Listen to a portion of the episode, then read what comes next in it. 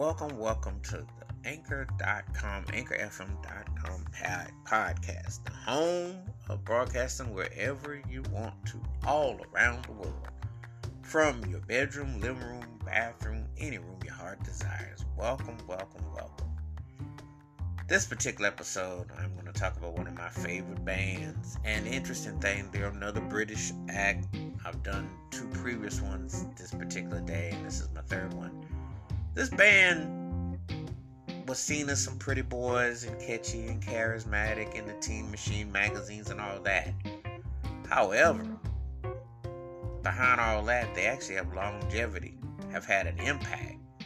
And one of those bands that when you start talking about all time greatest British bands, like if you're just talking from Britain, you have to give them some acknowledgement or a nod because their body of work continues to speak for itself. And long after the videos were played and all the other stuff that was going on, they were versatile band. They they went into different sectors and they showcased their goods. The band I am talking about is Duran Duran. And um, where do I start? I think I will start one of the first songs that come to mind is Girls on Film. Now, they were they had some pretty risque videos, etc., etc. But behind all the posturing and the paneling to the camera, you listen to some of the bass, you listen to some of the music that was coming out. They was pumping some grooves.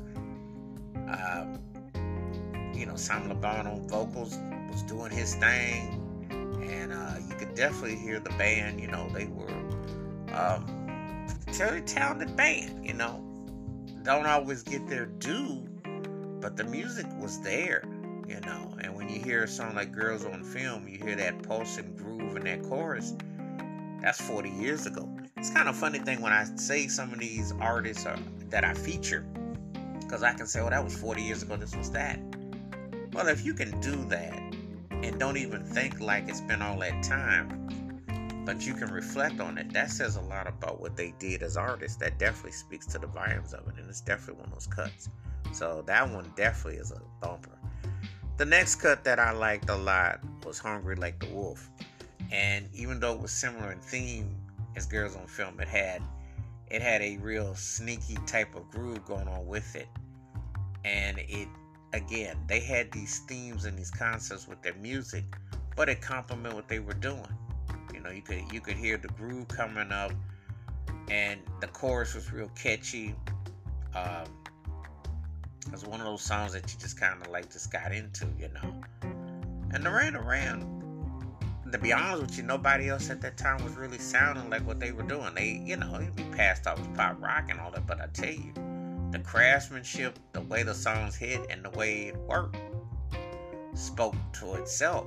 So, you know, um, it definitely, you know, something that you definitely, uh, you know, can remember. And that is a trademark about their songs. They had some real catchy songs. They definitely, you know, had something that was definitely there. So that was real catchy. The next cut that I dug was Rio. And it was um, pretty straightforward type of song, but I always liked the way the keyboards went in the song. I liked the way the groove went.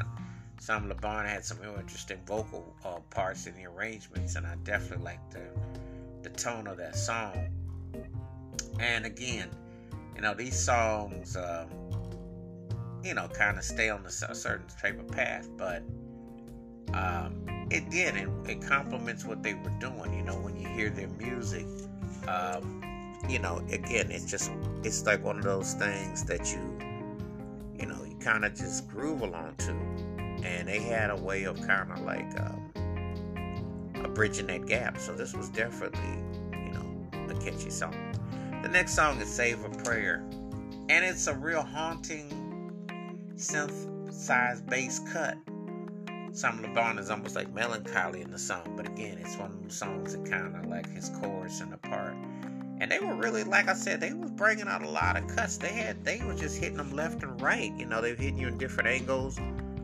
But, um, you know, it was definitely one of those songs that just definitely was on point like Save a Prayer. Just like I like Is There Something I Should Know? Uh, it had a certain urgency to it. It had a undercurrent groove to it. And it was coming, you know, it was coming to life, and um, I like the background vocals. One of the things I always said about Duran Duran is that the music was catchy and it stayed in a certain tempo, but the harmony that they would get out of it, they really found, you know, you really felt where they were going with the harmony, and that was one of their selling points that moved it. The next cut was Union of the Snake, and this is really the chorus that really has the bite on this cut. Um, you know, it's just really strong, catchy, and you can feel the vibe of the song. And I really like the groove of it. Again, they had some undercurrent grooves, and that's what led eventually to the ears of Nile Rodgers from Chic being a fan, mutual uh, admiration from because the next song, which was really big for them, was the Reflex, and that song had some bite and had some groove to it. And they were pumping out some cuts. This in a three year window, and they hit some big cuts. I mean, these songs was coming left and right, you know. And they and again, when you get past the screaming and the teen beat magazines and all the other stuff, they had some cuts that just hit like that. They really had some songs that were just like on point, and they were the truth. The next song was A View to a Kill that I like. This one was used for the James Bond film and it had that Bond theme groove going. Again, it complemented what they do. It sounded just like a Duran Duran record, and you could appreciate the groove and the harmony of it. They just again they have a way of just presenting the music and um, matter of fact. You know, that's one of the best things I could say about the Duran Duran. Just matter of fact, layered nicely, harmonically. It was a cool groove and it was tight. Now we get to the next era, which when they work with Nile Rodgers on point directly, Notorious, which you could say that Biggie get his name from Notorious, but Notorious was a bump and cut. It was a departure from the sleek synth new romantic style that they were aiming looking, and they got more leaner and had more groove to them. And the collaboration with Nile Rodgers was on point. Notorious was a beast of a cut. I love the meteor guitar. Uh, obviously, Andy Taylor, Roger Taylor but Nick Rhodes on keys, but they you could definitely sense where they were going with this cut. They could you could definitely sense where they were at musically, and this was it complemented some Le Bon's range. I mean, it was a groove, and this one still bumps hard right now as we speak. Um, you know, it was definitely one of those songs that it had the groove to it. It was on point, so this was a smoker. And Notorious is still one of them songs that I will play, and it still bumps. It, it still bumps. Another song I like was Skin Trade, and this is like the vocals and the bass even getting funkier for them.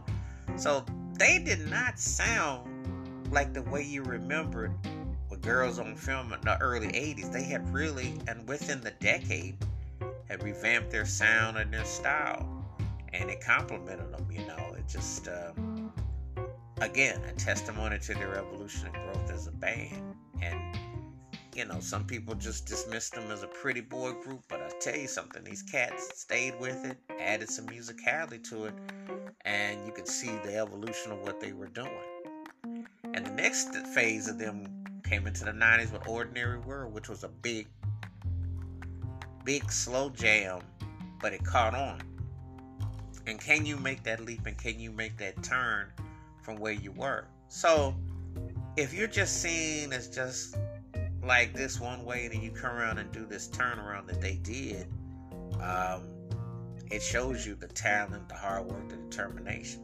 You know, I do consider Duran Duran one of the ten greatest British bands ever. I do like separate polls on different things, but I think Duran Duran um, is one of those bands that is underrated, doesn't get its due. But they first, they far surpassed, um, you know, being just one dimensional. Because obviously the songs still hold up, and um, you know, and they had spin-off acts. What I was talking about earlier, Arcadia came out, '85. They spun that up, and then you had the Power Station spun it up. And so when you think about Duran Duran, the only thing that didn't happen is Simon Le Bon never got that solo career, so we'll never know what that would have been like. But they did branch out and do different things and came back. So they've cut a lot of albums, a lot of songs, and um, they're one. Like I said, if you did a British music act, you can't really talk about British music scene the last 40 years and don't have Duran Duran in it. They definitely um, left a mark. So anyway, that's my thoughts and takes about Duran Duran. Please tell me your favorite Duran Duran songs, albums, videos, live performances. Uh, wash your hands, keep your mind clear, watch out for one another. And just because a song is old or album is old doesn't mean you don't you can't find something new in there because Duran Duran had an impact and it, it was there. The songs are there, the music is there. Uh, keep it funky, stay on the one, be safe out there, be careful out there. Till next time, peace and the best. Listen to some Duran Duran because they have some music in there that more than meets the eye.